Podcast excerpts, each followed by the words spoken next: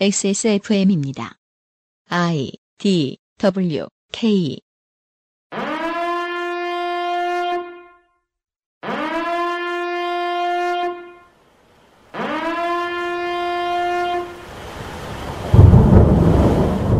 알고 보니 지난 4년간 재정일치 사회였던 한국. 국민에게 특별한 재난이 닥쳤을 때 똑바로 대처하지 못하고 꾸물거리던 이유를 우리는 드디어 알아냈습니다. 하지만 궁금증은 계속됩니다. 아직 이 정권은 4분의 1 이상의 임기를 남겨두고 있고 지금 우리가 살고 있는 곳은 그 어느 때보다 재난에 취약하거든요. 이 문제에 도움을 얻고자 도서관을 뒤지다가 수년 전 한국어로 출간된 비기를 만났습니다. 거의 모든 재난으로부터 살아남는 법이라는 제목을 가진 이 책은 당시에는 한국인이 이런 문제를 걱정할 이유가 별로 없었던지 서점에서 금세 사라졌더군요. 오늘부터 이 책을 다시 펼쳐볼 생각입니다.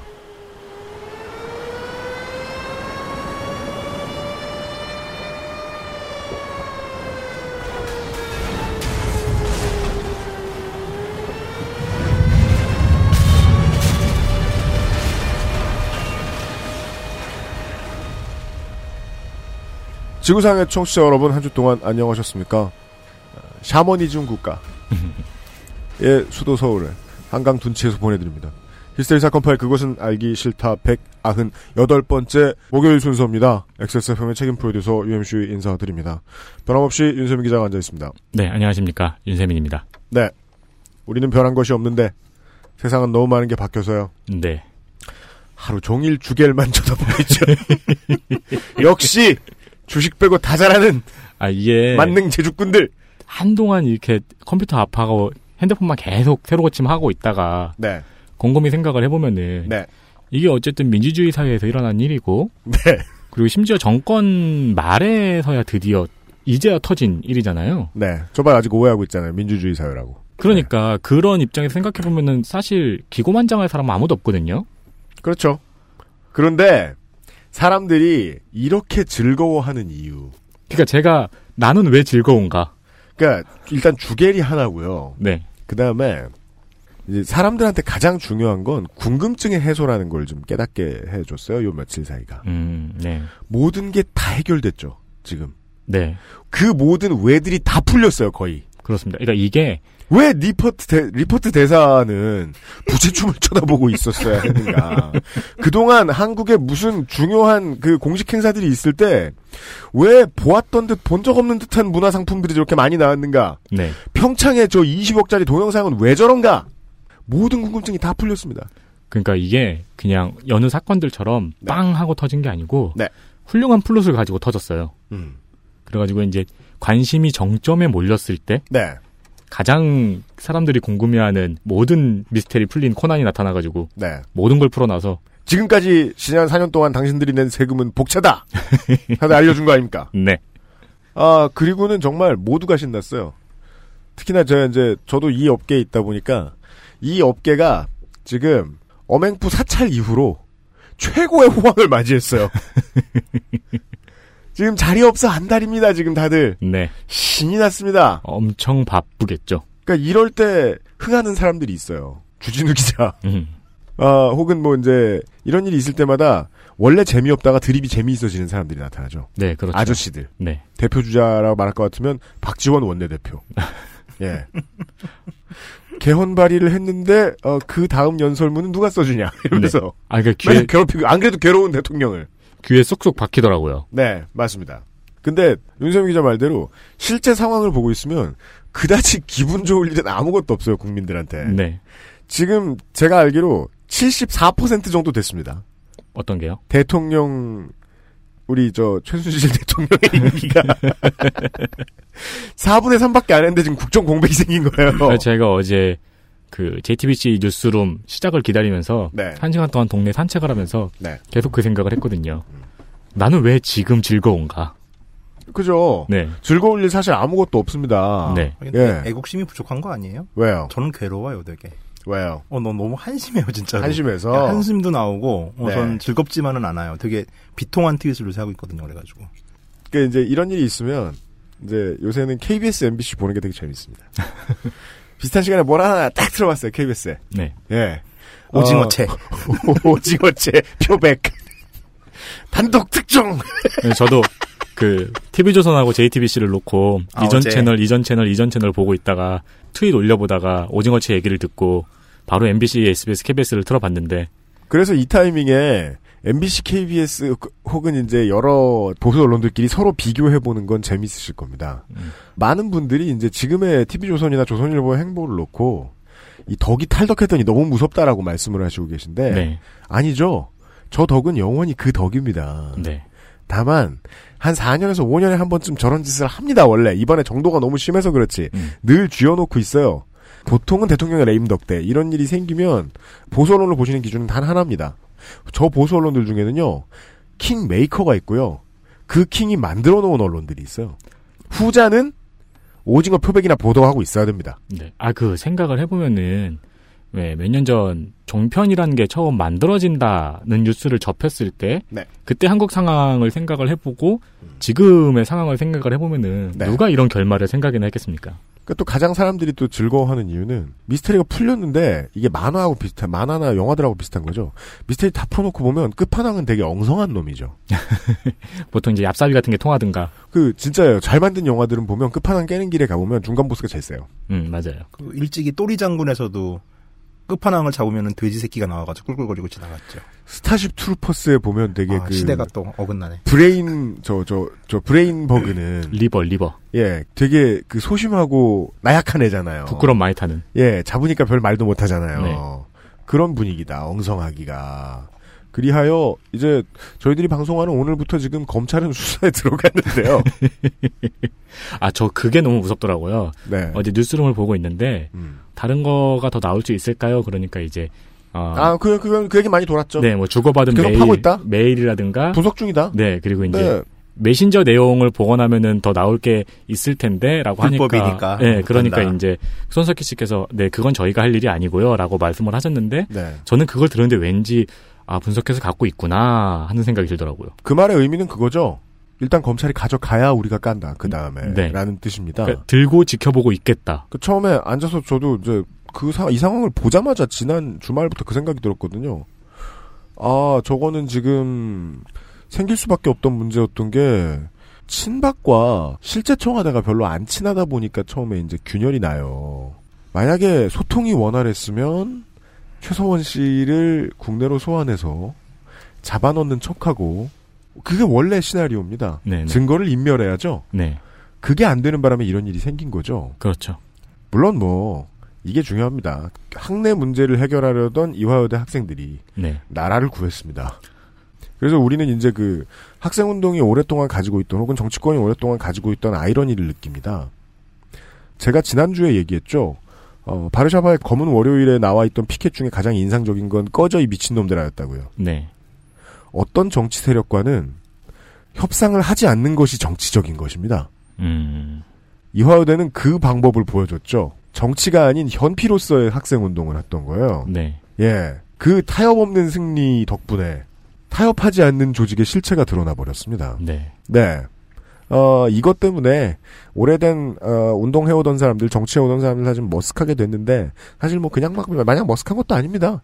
뒤에서, 아, 저런 일이 있구나, 보조 잘 써야지 하고, 지금, 야당은 지금 준비할 거 다 풀고 있습니다. 네, 제가 지적하고 싶은 건 이겁니다.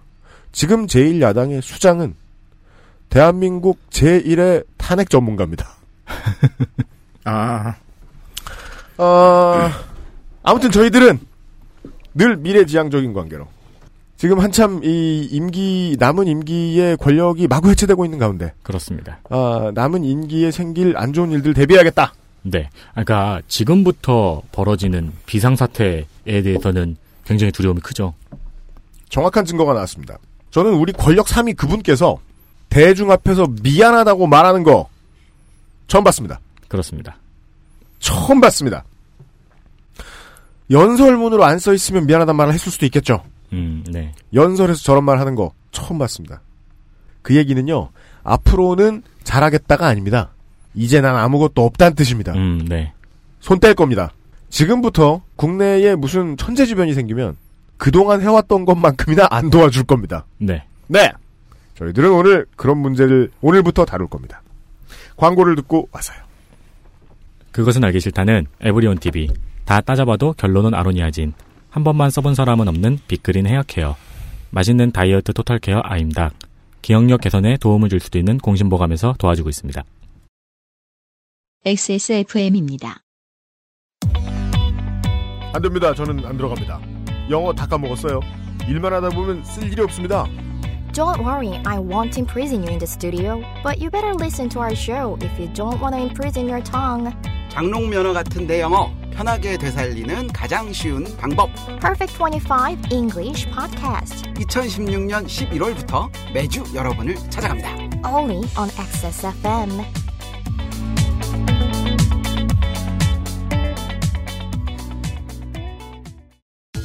젊은 남자라고 머리카락 고민 없는 거 아니잖아. 그래도 명색이 남친인데 맨날 모자만 씌울 수 있나. 그래서 내가 비장의 선물을 했지. 갑자기 확 좋아진 건 아니어도 얼굴은 정말 밝아졌어. 차이가 느껴지나 봐. 빅그린 two three 약산성 샴푸. Big Green sulfate free. 광고와 생활 김상조 엔지니어를 만날 시간입니다. 안녕하십니까. 네. 한 번만 써본 사람이 없는 빅그린 헤어케어에서 신제품이 나왔습니다. 아, 네. 바로 빅그린 body care입니다. 음. 아이고 이런. 바디워시와 바디오일과 바디로션 이렇게 안타깝습니다. 사종으로 나오게 됐는데요. 저도 청취자분들이 하- 하시는 말씀을 새겨 듣고 있거든요. 정말 다른 샴푸 쓰고 싶을 때가 많습니다. 마약의 종류를 늘렸네요. 네. 뭐 아직까지 안 써봐서는 잘 모르겠지만 어느 정도의 중독성이 있지 않을까 네. 그런 생각이 듭니다. 안타까운 일입니다. 우리 빅그린의 김 과장님께서 아, 네, 김 과장님. 팟캐스트가 뭔지 모르시죠? 네 body lotion에 막말해야지. body lotion에 body oil 두 방울 정도 섞었으면 네. 개꿀 아. 꼰대 같네요. 스스로 김 과장 피셜이라는 네. 그런 쪽지를 보내왔네요. 아, 네. 개꿀이란 단어 쓰시고 얼마나 뿌듯하셨을까요? 네. 그러니까요. 음, 조리 돌리고 싶습니다. 그렇습니다.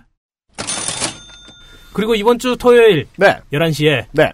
그 알실 200회 특집 네. 공개 방송에 티켓 예매가 시작이 됩니다. 그렇습니다. 네.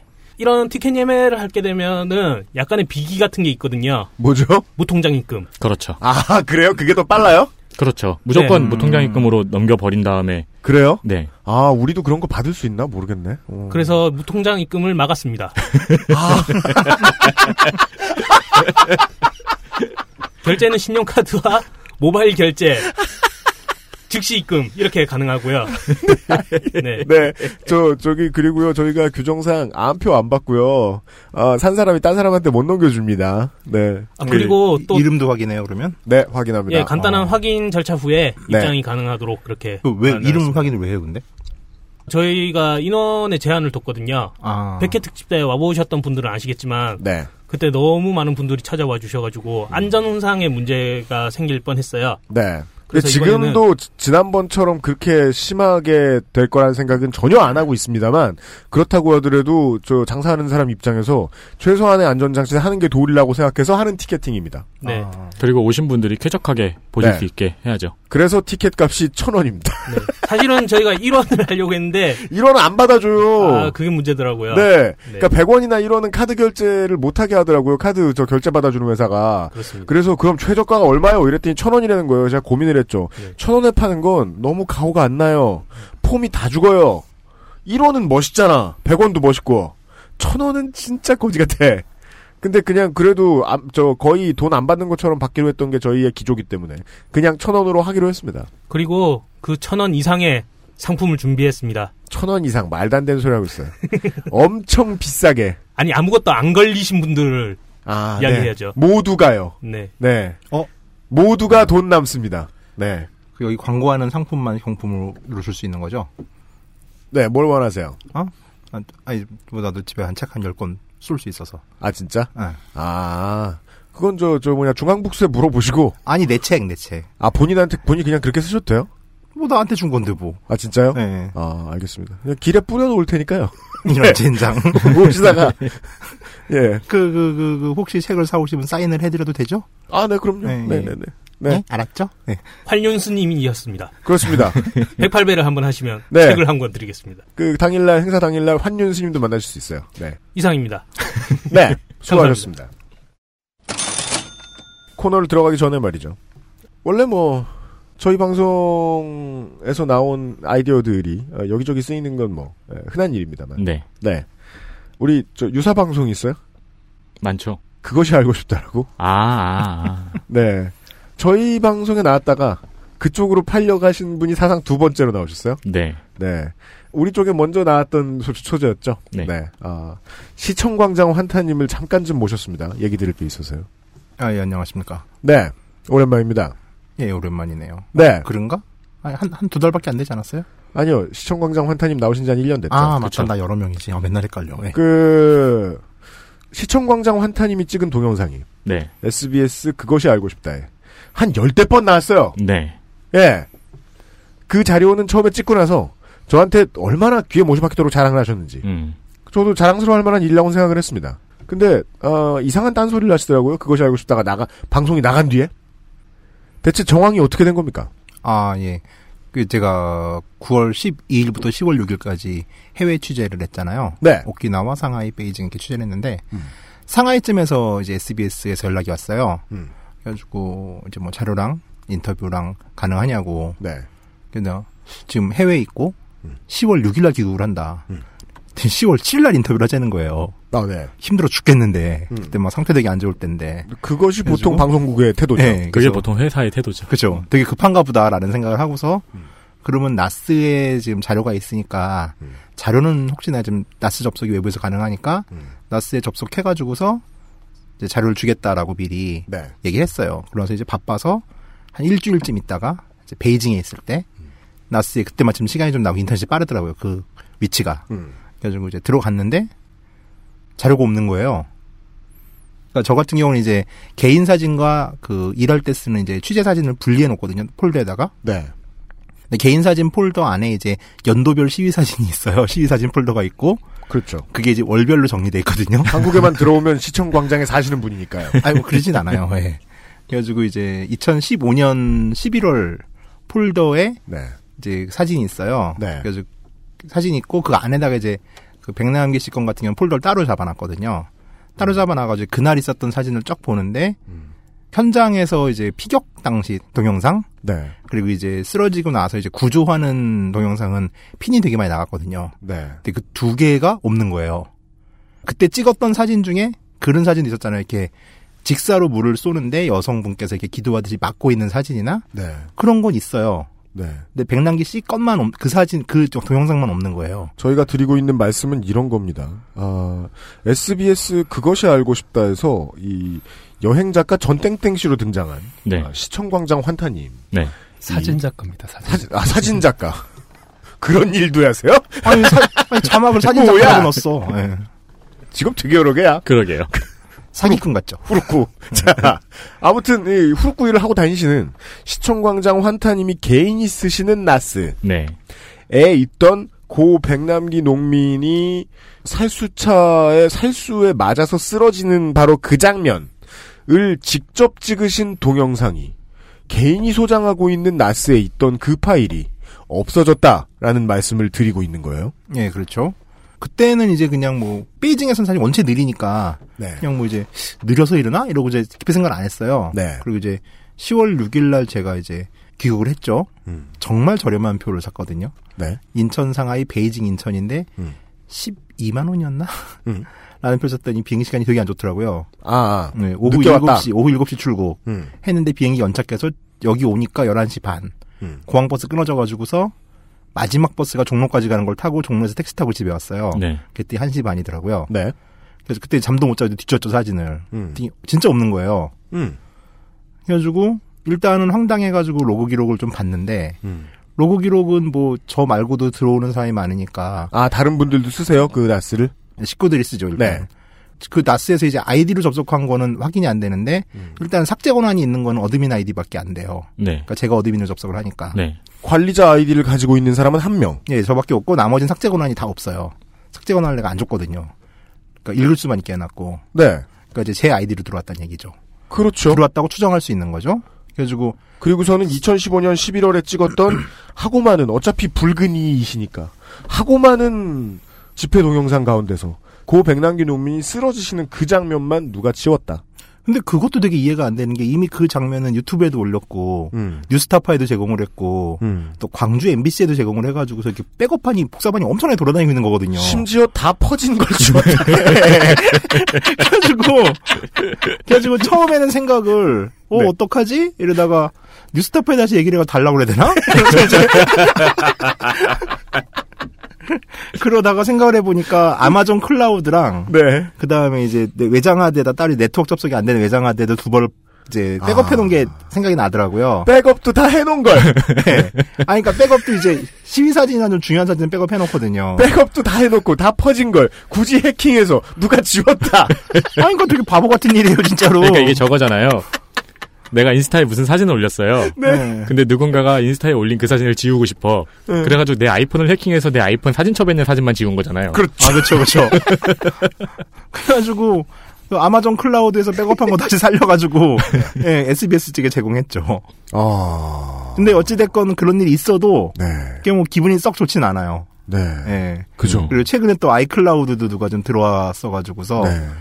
아이클라우드가 이제 그 애플 쓰시는 분들은 아이폰과 관련된 통합 아이디잖아요. 네. 네. 근데 제가 이제 원 패스워드라는 되게 좀 패스워드 관리하는 유틸리티를 쓰고 알파벳 대소 문자 15자, 특수 문자 5자, 음. 숫자 5자로 조합된 비번을 쓰거든요. 네. 되게 말도 안 되는 비번이에요. 이렇게 글자를 보고 있으면은. 음. 근데 그게 또 그저께 뚫려 가지고서 어. 이제 비번 너 진짜 바꾼 거 맞냐고 음. 그래가지고 아니라고 해가지고 이제 재설정을 했는데 네. 그래서 이제 갑자기 빡쳐가지고서 네. 페이스북이랑 트윗에 올렸죠. 음. 근데 뭐, 뭐 약간 좀 뭐 그래요. 음. 가지고 계신 나스는 해킹의 가능성이 있는 보안 상태인가요? 음, 시놀로지인데 SH도 끊었고 기본적으로 좀 보안과 관련된 부분들은 대부분 기능을 제거했어요. 음, 그러니까 이제 아이디가 아니면 외부에서 들어오기 좀 힘들다고 저는 생각하는데 네. 전 보안 전문가가 아니라 네, 그건 네. 잘 모르겠네요. 이런 이야기였습니다. 네. 아주 멍청한 어, 해커가 있다. 당사자는 기분이 나쁜데 별로 피해를 끼친 적도 없고 이거 옛날 네. TV 드라마 같은 거 보면은 음. 킬러가 음. 그 컴퓨터에 저장된 자료를 파괴하기 위해서 네. 모니터를 쏘는 장면 같은 거 있잖아요. 아, 네. 그리고 그냥 가잖아요. 그 옛날에 실제로 있었던 되게 유명한 사건 있잖아요. 뭐요? 옛날에 그 검찰이 그 나우누리 한총연방 턴다고 음. 네. 와가지고서 서버를 압수수색한 게 아니라 음. 나우누리 영장을 들고 가가지고서 여기 한총연방 어디냐고 이게 실화예요. 그래가지고. 예, 그때 개망신 당하고 나서 사이버 수사대가 생긴 걸로 알고 있어요. 나우누리가 어마어마한 누리인 줄 알았거든요. 그, 네. 네. 물리적 방을 찾은 거죠. 한총련 게시판이었는데. 네. 그건 마치 이제 말통에 들어있는 휘발유를 뿌리고 불을 붙였는데 그게 물인. 네. 그런 느낌이군요. 하여튼, 어, 시청광장 환타가 해킹당한 썰이었습니다. 네.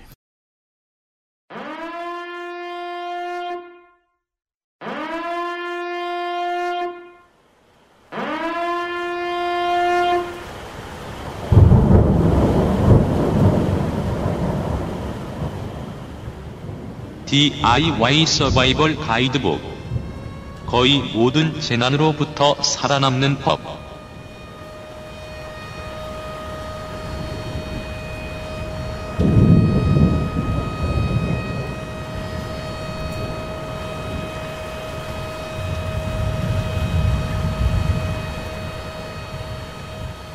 새로운 프로젝트입니다. 아까 말씀드렸던 대로입니다. 언론은 다시 말씀드리지만 잔치 중에 잔치입니다. 그렇습니다. 안 그래도 레임덕이 오면 잔치가 열리는데요. 네. 이렇게 거대한 장은 진짜 오랜만입니다. 네. 기자로 임성한 작가를 불러야 될 상황이죠. 막장이라고 놀림을 당하던 그녀가 어느 순간부터 하이퍼 리얼리즘 아티스트가 되었죠. 그렇습니다. 네. 이럴 때는 이제 지금의 권력이 어떤 벌 받을 만한 짓을 했느냐, 어떤 벌을 받아야겠느냐에 정말이지 많은 힘이 집중되어야 됩니다. 어, 언론이 가지고 있는 힘이. 네.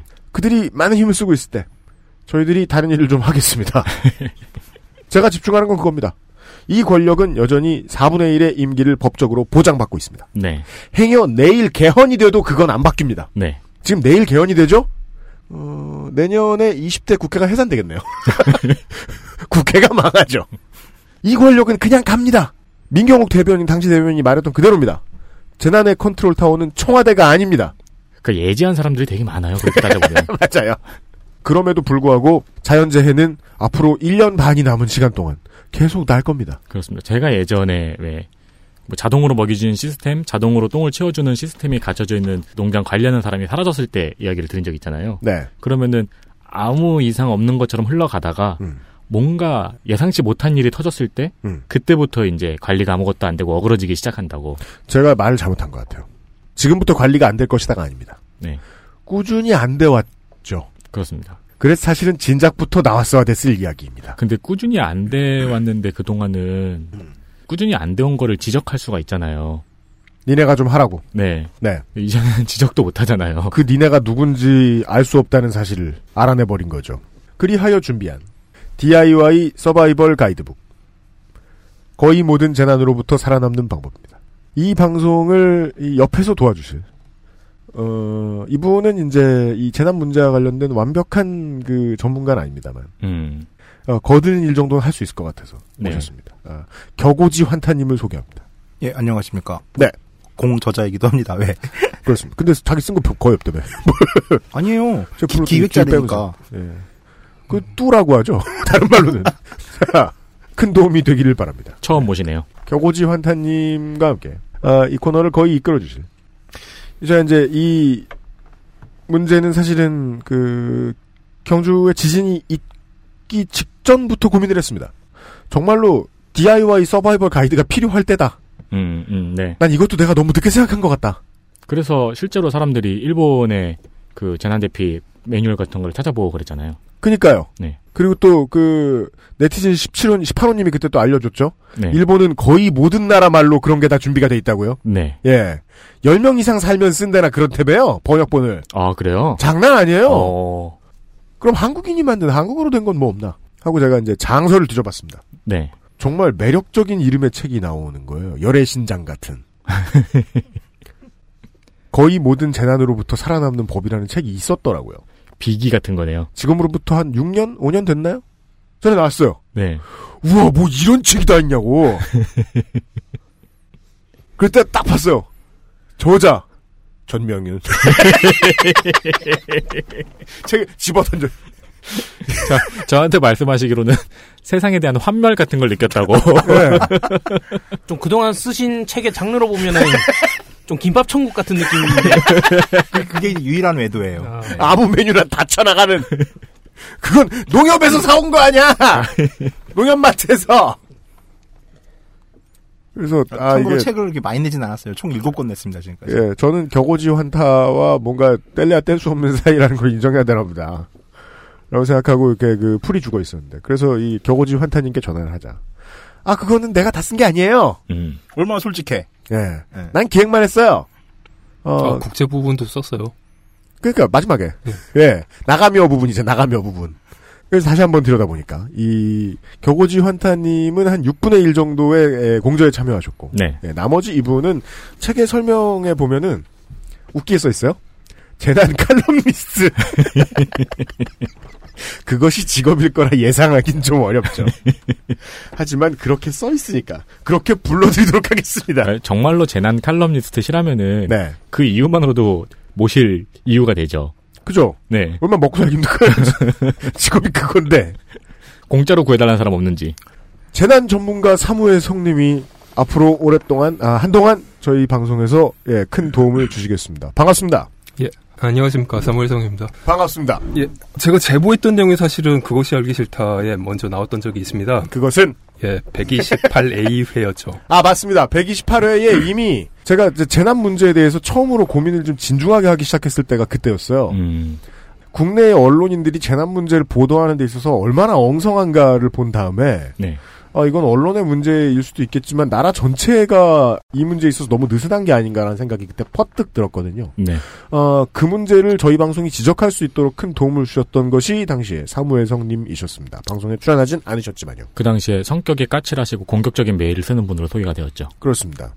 어우, 그 그리고 제가 막 방송에서 노잼이라고 막 까고 그랬었죠. 그건 곧 확인하시게 될 겁니다. 거의 한 달간 노숙을 하고 전기도 제대로 안 들어온 상태에서 있고 뭐 거의 네팔에서 직접 겪으셨죠? 그 상태에 있으면 좀 까칠해질 수밖에 없죠. 아, 그렇죠. 네. 여튼 뭐 그 엄청난 폭로들이 그한 시간이 지금 멀다고 계속 나오고 있는 이 상태에서 그 1년 전의 방송을 다 기억하시는 분들은 별로 없으실 것 같고요. 그렇습니다. 그때 기자들이 한국 기자들이 네팔에 와서 여러 가지 사건 사고들을 쳤었는데 네. 그 중박 이하의 사고들은 그 당시에는 얘기를 안 했었어요. 여기서 중박 이하란 그러니까 뭐 지진 릭터로 말할 것 같으면 뭐 4. 아 5.8 이- 이하 5.8은 가만 있어 봐요. 경주가 5.3 아니에요? 5.8이었죠. 5.8이었나요? 예. 네. 예. 그 아이고 아이고 아이고 아이고. 잠시만요. 오, 빠른 개초.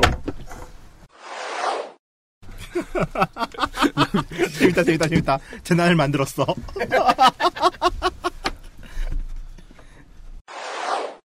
재난이 발생했었습니다. 재밌네요. 어, 저쪽 마이크 온에어 어, 3분 만에 우리 재난 전문가께서 재난을 그 재난을 만드셨 그 전자기기가 가득한 테이블에다 네. 커피 팍 재난 전문가 맞다 김전일이 가는 곳마다 사람이 죽듯이. 좋습니다 아, 이런 전문가가 되죠. 예 녹음 끝내고 빨리 내보내야겠어요 저분은 아니, 이 녹음실 처음으로 눈앞에 지금 거대한 사과 두 대가 있고, 수많은 케이블, 그러네요. 수많은 케이블이 있는 이 아, 테이블 위에. 네 아마도 그 이야기부터 시작을 하게 될 것 같습니다 어, 네팔 지진 당시에 네팔 현지에 계셨고 사무엘 성님이 되게 오랫동안 사셨어요 또 네. 해가지고 이 그 문제에 아까 알려드린 대로 한국 언론인들에게 도움을 되게 많이 주셨는데 당시의 경험 이야기를 좀 듣게 될 것 같네요. 규모 5.8 이하의 아주 소박한 민폐들 같은 경우는 사실은 제가 그 당시에 제보를 안 했어요. 너무 많아가지고. 너무 많아서 예, 큰 것들이 너무 많아서. 그런데 오늘 얘기를 하려고 하면은 조금 이제 그 당시에 제가 묻어놨던 그 당시에는 얘기하지 않았던 좀 소박한 민폐건을 갖다 끄집어내야 될 것 같습니다. 네. 지진은 네팔 공화국 창건 연휴였던 4월 25일 오전 11시 57분경에 발생했어요. 군 수송기를 제외한 민간 항공기의 이착륙은 거의 하루 정도가 금지가 되었죠. 이때 몇이었죠, 강도가? 강도가 7.8. 7.8. 다 포함해서 한 13,000명 정도 조죠. 어. 2010, 2015년 4월 25일 오전 11시 57분. 대부분의 기자들이 네팔에 입국할 수 있었던 거는 27일과 28일이었거든요. 항공기가 들어올 수 있게 된 때는. 예, 27일이 아마 그 캐세이 퍼시픽으로 대부분 들어왔을 거고 28일은 타이 항공을 타고 들어왔던 걸로 기억을 해요. 네. 특히 28일 같은 경우는 한국과 일본의 구조대들이 네팔에 도착했던 날입니다. 그 대부분의 국제 구조단들 같은 경우에는 네팔같이 이제 저개발 국가에 재난이 발생을 했을 때 장비들을 엄청나게 많이 갖고 들어와요. 그래야 하겠죠. 그죠. 아무것도 없으니까. 거의 그 트롤리 하나를 가득 채워가지고 들어오거든요. 음. 한 팀, 아니, 한 사람마다. 그런데 이분들이 이제 그걸 받아가지고 현장들로 이제 바- 가기에 다 바쁜 거죠, 다. 네. 아주 그렇게 바쁜데 대한민국 구조단은 인터뷰를 해야 되기 때문에 네. 그 출입구 하나를 갖다 가로막고 나서 인터뷰를 하고 있었어요. 그 대한민국 구조단만 그랬어요? 예. 어. 근데 환타님도 아시겠지만 카트만두 트리부반 공항은 작아요. 그죠. 만약에 트롤리로 따지면 한 4대가 들어가면 꽉 차죠. 홀이 작아서 출구가. 입구가 두 개고 출구가 하나인데 네. 그 출구가 한국으로 치면 이제 내부 홀 통해 가지고 나가게 되는데 네. 홀이 없고 바로 밖으로 나가요. 그냥 어. 시골 버스 터미널 생각하시면 돼요. 아, 내린 다음에 그냥 밖으로 나가는 거예요. 예, 바로. 예. 그냥 강제로, 트롤리- 강제로 익짓 당해요. 어. 예. 제가 알기로 트롤리라는 것이 뭐 전 세계 공통으로 규격이 있는 건 아닌 걸로 아니까 그냥 큰 사람 하나 지나갈 정도를 넉넉하게 막아서는 정도의 넓이잖아요. 예. 음. 그걸 네. 줄줄이 들고 들어온 구조대가 인터뷰를 하느라 공항을 막고 있었다. 출구를 막고 있었어요. 출구를 막고 있었다. 네, 출구를 막고 있었어요. 한국만 예, 한국만. 민폐 민폐 쩌네요. 근데 그게 이제 민폐라는 거를 그 당시에 알고 계셨던 분들은 공관분들밖에 없었어요. 음, 기자들 같은 경우에는 이게 민폐라는 것 자체를 갖다 자각을 전혀 못 하더라고요. 한국인들은 그냥 내추럴하게 어글리했다. 아, 그게 그 양반들 같은 경우에는 설마 여기가 유일한 출국했어라고 생각을 했을 수도 있겠고요. 아무튼 그러고 있는 와중에 그림들을 잡아야 되니까 네. 예, 좋은 그림이 안 나온다라고 해가지고 다- 들어갔다 다시 나오라는 걸 어머. 여러 번 반복을 아. 시켰죠.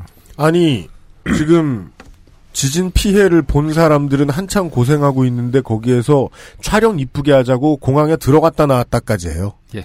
우와 우와. 한국만 비장한 표정도 잡아야 되고 뭐. 짱이네요 진짜. 근데 이게 중박 정도의 민폐였어요. 아 오. 이게 민폐의 시작이다. 민폐의 중박 정도. 아, 중간 정도. 원래 민폐 끼치는 새끼들은 네. 처음에 문 열자마자 민폐 끼치잖아요. 그렇죠. 그리고 그 다음에 상상도 못했던 레벨로 발전하잖아요. 아. 128A 때 했던 것도 크게 초대박은 아니지 않았어요? 그 대박을 숨겼다는 얘긴데? 한겨레의 모 기자하고 얘기나 아니 그 제일 큰 거는 저거죠. 그 어, 대한민국 1등 신문께서 다카에서 천리안으로 보시고 아 가짜. 그 이후로 이제 쭉 벌어졌던 사건 사고들이 굉장히 컸죠. 아, 가짜, 그니까 그, 그, 가짜가 맞죠. 예. 가짜 기사를 올렸던. 네. 방글라데시에 머물면서 예. 네팔인 것처럼 기사를 쓴 거예요. 근데 네. 그게 이제 진짜 대박이 됐던 거는 그게 네팔 사람들한테 돌면서 정부가 우리를 숨기고 있다. 사실들을 숨기고 있다라는 증거. 유언비의 증거가 됐던 거였어요. 네. 음. 조선일보. 기자의 가짜 기사가 예.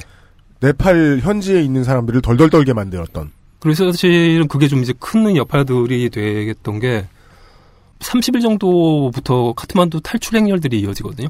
나가는 버스가 다 만차가 돼가지고 나가는 상태들이 되는데 전염병 공포가 돌기 시작을 했었어요. 어. 음, 그거는 콜레라나 수인성 전염병들이 돌 것이다라는 얘기들이 나오면서 나가는데 여기에 이제 한번 더 불을 껴준 거죠. 대혼란을 갖다 준 거네요.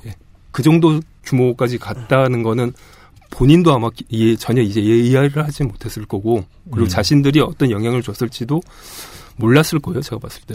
그냥, 그게 국적이나 문화와 무관하게 너무 철이 없네요. 그러게요. 저는 직업윤리라는 단어가 지금 생각이 났는데 그 단어로 설명 가능한 스케일인가 싶기도 하네요. 뭐 아무튼 그 그런 형태들의 민폐를 그이 현장에서 이제 끼치고 계셨는데 그 세월호 당시에 다른 것들보다도 보험금이 얼마라는 뭐 보도를 냈던 방송국 혹시 기억하시나요? 만나면 좋. 아, MBC였습니까? 예. 네네네. 예, 거기 그에서 나온 리포터가 대사님께 이런 질문을 하더라고요. 음, 밖에서 누숙 중인 한국 교민들에게 대사관에선 담요나 식수 혹은 음식들을 제공하고 있나요?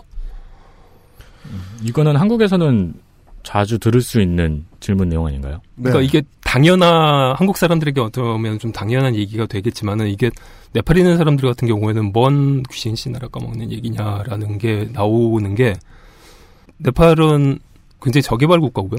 인프라들 자체가 굉장히 낮아요 한국보다. 음, 음. 예를 들자면은 음, 네팔 같은 경우에는 전력 생산이 거의 대부분 수수력 발전에 의존을 하는데 수수력 발전이라 하면 이제 아주 작은 수력 발전소들이죠. 아, 소 수력 발전이요? 그러니까 얘네들 같은 경우에는 유량의 변화에 굉장히 민감하게 됩니다. 그러니까 쫄쫄쫄 흐르면은 발전이 되는데 물이 없으면 발전이 안 되는 거예요. 그럼 겨울에는 전기를 많이 못 만들겠네요. 그 겨울 같은 경우에는 전기가 들어오는 시간이 8시간 정도밖에 안 돼요. 어. 그러니까 여름에도 그렇다고 해가지고 전기가 많이 들어오냐?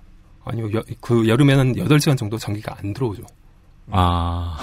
그러니까 겨울에는 16시간이 전기가 안 들어오고. 아, 제가 잘못 봤네요. 겨울에는 8시간 이하로 공급되고, 예. 여름에는 8시간 정도 공급이 안 된다. 예.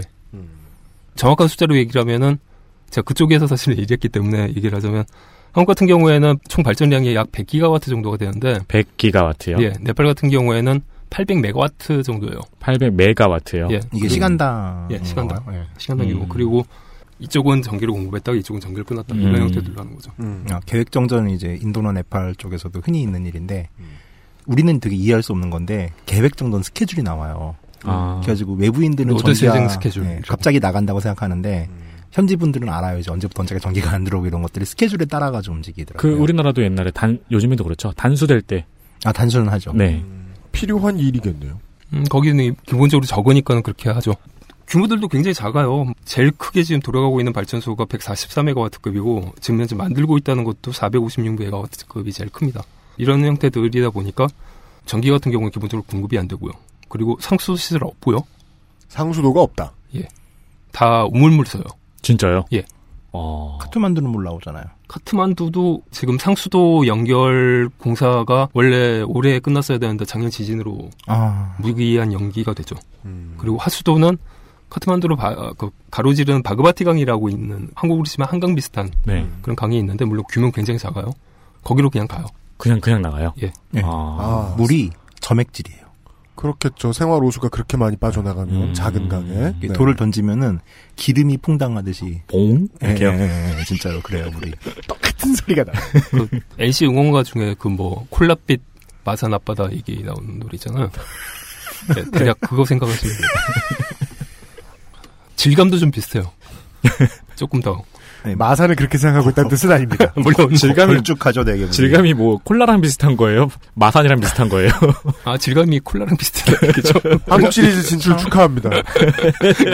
그 인도도 그 정도 강은 없는데 진짜 네팔은 정말 아, 아, 근데 그거 더 심할 수밖에 없었던 게 그 하수도를 거기로 내보내는 걸로 할 수밖에 없었어요. 그, 그 전까지 일본이 2000년대 초반에 그 이 하수도 시설을 갖다 만들어준 게 있었는데 그게 하수 처리 시설. 하수 처리 시설을 만들어 줬는데 전기가 없어갖고 걔를 못 돌려요.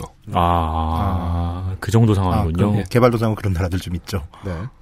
물 정도도 어느 정도까지 가냐면은 한국에서 보통 이제 화장실 가시면은 연기 그, 물 내리는 거 있잖아요. 네, 맞습니다. 네. 그게 한 번에 14리터 정도를 쓰거든요. 맞습니다. 예. 근데 거기서는 겨울에 한 사람이 쓸 수 있는 물이 아침에 한 5리터 정도밖에 안 돼요.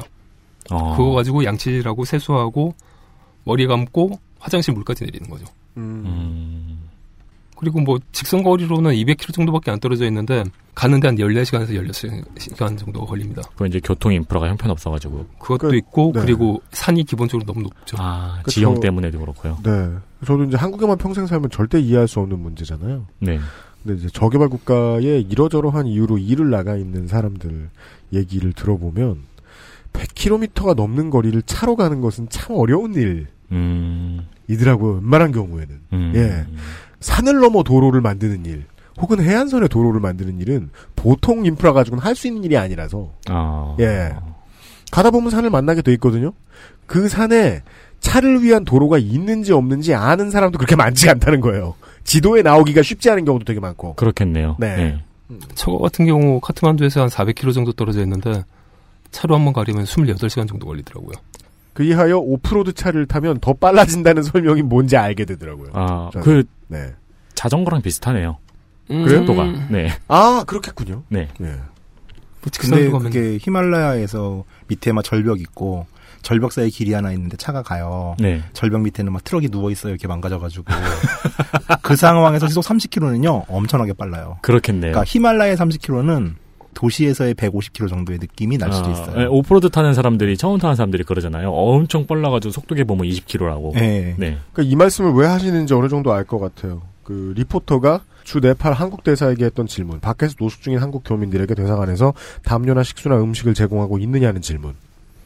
한국에 비춰서 보면 맞는 말이지만 어, 이 나라의 실제 사정에 비춰서 보면 그냥 헛소리다. 그렇죠. 현지 상황에 대해서 하나도 알아보지 않고 음. 한 질문이라는 그 말씀에 대한 지적이 나온 것 같아요 지금까지. 예, 그러니까 뭐 대표적으로 재난을 이제 정의들을 다양한 기구들이 해서 하는데 유엔 개발 계획 같은 경우는 뭐라고 제공을 하냐면 재난은 사회의 기본 조직 및 정상 기능을 와해시키는 갑작스러운 사건이나 큰 재난으로서의 재난에 영향을 받는 사회가 외부의 도움 없이 극복을 할 수가 없고 정상적인 능력으로는 처리할 수 있는 범위를 벗어나는 사회간접 시설 생산 수단의 피해를 일으킨 단일 혹은 일련의 사건이라고 얘기를 하거든요. 그럼 뭔 얘기냐면 정상적인 생활 자체가 어떤 사건으로 해가지고는 진행될 수 없는 상태라는 건데 한국적인 그 일반적인 생활 자체가 저개발 국가에서는 기본적으로 불가능합니다. 음, 네. 아 그런 걸 알아둬야겠군요. 최소 생활 범위 차이가 다르다는 네. 거죠. 그냥 일상생활 자체가 한국식으로 보자면 재난 상황들이고 이런 생활들에 굉장히 이제 익숙한 분들이 한국 교민들이거든요. 아, 한국 교민들은 또 그 네팔의 사정에 익숙하신. 네, 그럴 네. 수밖에 없는 분들이 사실은 거기 와서 살고 계시고 거기서 네. 사업들도 하고 계시고 저만 하더라도 거기서 이제 준비를 했던 게 한국의 일반적인 엔지니어가 와서 일을 할 수 있는 환경들을 만드는 거였거든요. 음. 그런 거라고 한다면 정말 말 그대로 시스템들을 갖다 만드는 거를 거기서 해야 되는 거죠. 음, 네. 그 당시 네팔 주 네팔 한국 대사관에서는 뭘 했냐면은 네팔의 그 저개발 국가에 건축 엔지니어가 많을 리가 없잖아요. 그렇죠. 그 양반들이 다 이제 한꺼번에 모여가지고는 좀 위험하다 싶은 건물들을 다니면서 안전 진단들을 먼저 진행들을 했었어요. 음. 근데 주 네팔 한국 대사관은 그 네팔 정부랑 협의를 해가지고는 한국인들이 살고 있는 한국 교민들이 살고 있는 집들 같은 경우 먼저 안전 진단들을 하게 해줬거든요. 어, 그건 굉장히 놀라운. 네, 그거 하게 되면은 뭐가 달라지냐면 안전 진단이 받은 건물들 같은 게 들어가고 지낼 수가 있는 거예요. 네. 그러니까 안 된 건물들 같은 게 노숙을 해야 되는 거고.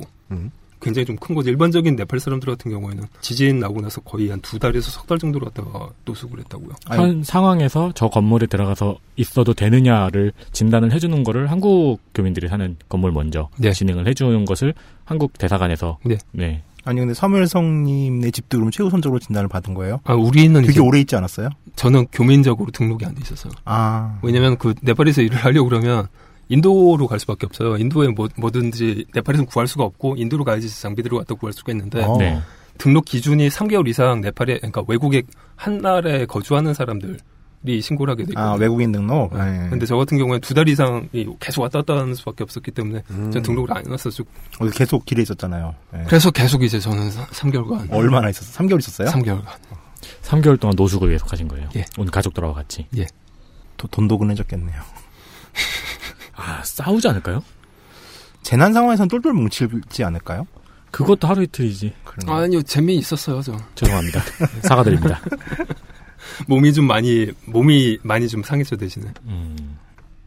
여튼, 프로그램 작가가 아마 그, 사실은 그 질문들을 갖다 썼을 텐데, 그분의 기본적인 생각은 한국인들에게 재난 상황이 발생을 했었을 때 어떤 기구가 네. 담요나 그 뭐 물을 나눠주고 컵라면 정도 나눠주는 건 기본적으로 해야 되는 국가가 해야 되는 의무라고 생각을 하셨던 거겠죠. 네. 그러니까 이 얘기를 갖다가 하셨을 거고요. 네. 이 질문의 문제점은 이 작가가 이 질문을 했다는 것보다 이거를 대답해야 되는 사람의 그 노고 그 순간 머릿속에 어디서부터 설명을 해줘야 되는가. 그러니까 대사님 그래도 잘 말씀을 하셨어요. 아, 네. 그러니까 대본이 그 집 앞에 나와가지고 있었기 때문에 집에서 다 가지고 나와서 뭐 이 하고 계시고 음. 잘 생활들을 하고 계신다. 뭐 음. 이 정도로 대답을 하셨는데 사실은 보고 있는 입장에서는 도대체 저걸 어떻게 설명을 해야 되는 거야. 뭐 이렇게 되죠. 사실 제일 중요한 포인트는 뭐냐면 한국 사람들한테 이게 당연하다는 거예요.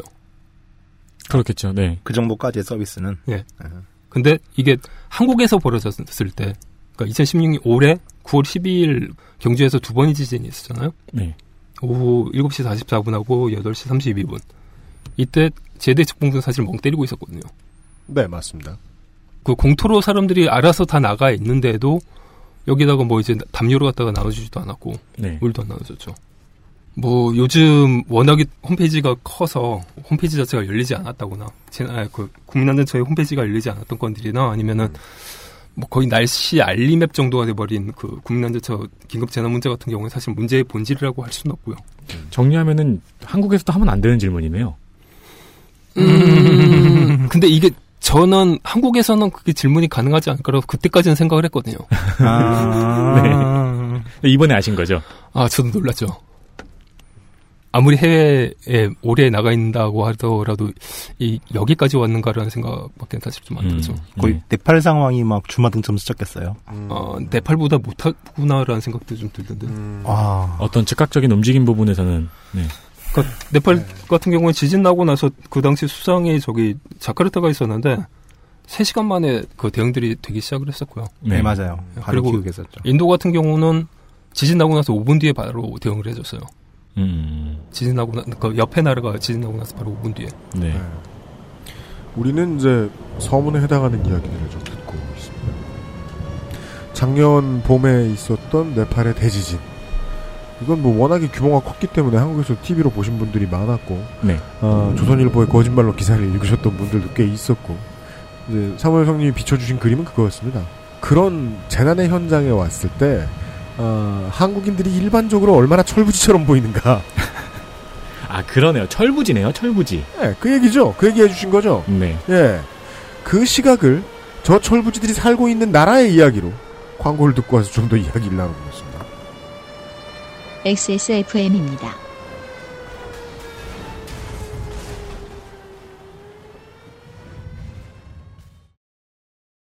닭가슴살의 비린내와 퍽퍽함이 공포스러웠다면 프리미엄 safe food 아임닭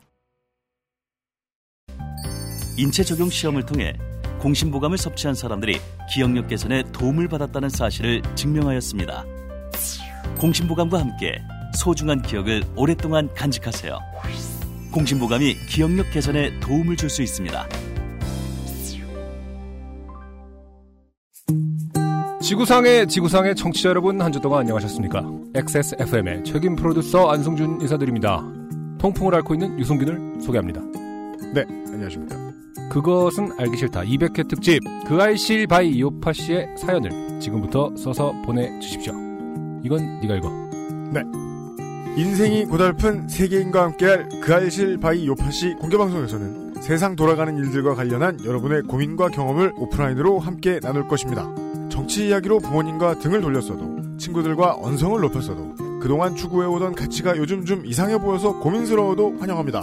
조땜이 알기 싫은 편지 담당자 앞으로 당신의 이야기를 보내주세요. 사연이 채택된 분들께는 훌륭한 선물을 보내드립니다. 11월 13일 오후 3시 서울시 송파구 오금로 195번지 DNG 홀에서 보내드리는 그것은 알기 싫다 200회 특집 공개방송 그알싫 by 요파씨 1부는 안승준 MC와 유성균 군이 진행합니다. 10월 29일 토요일 오전 11시에 엑세스몰에서 예매를 시작합니다.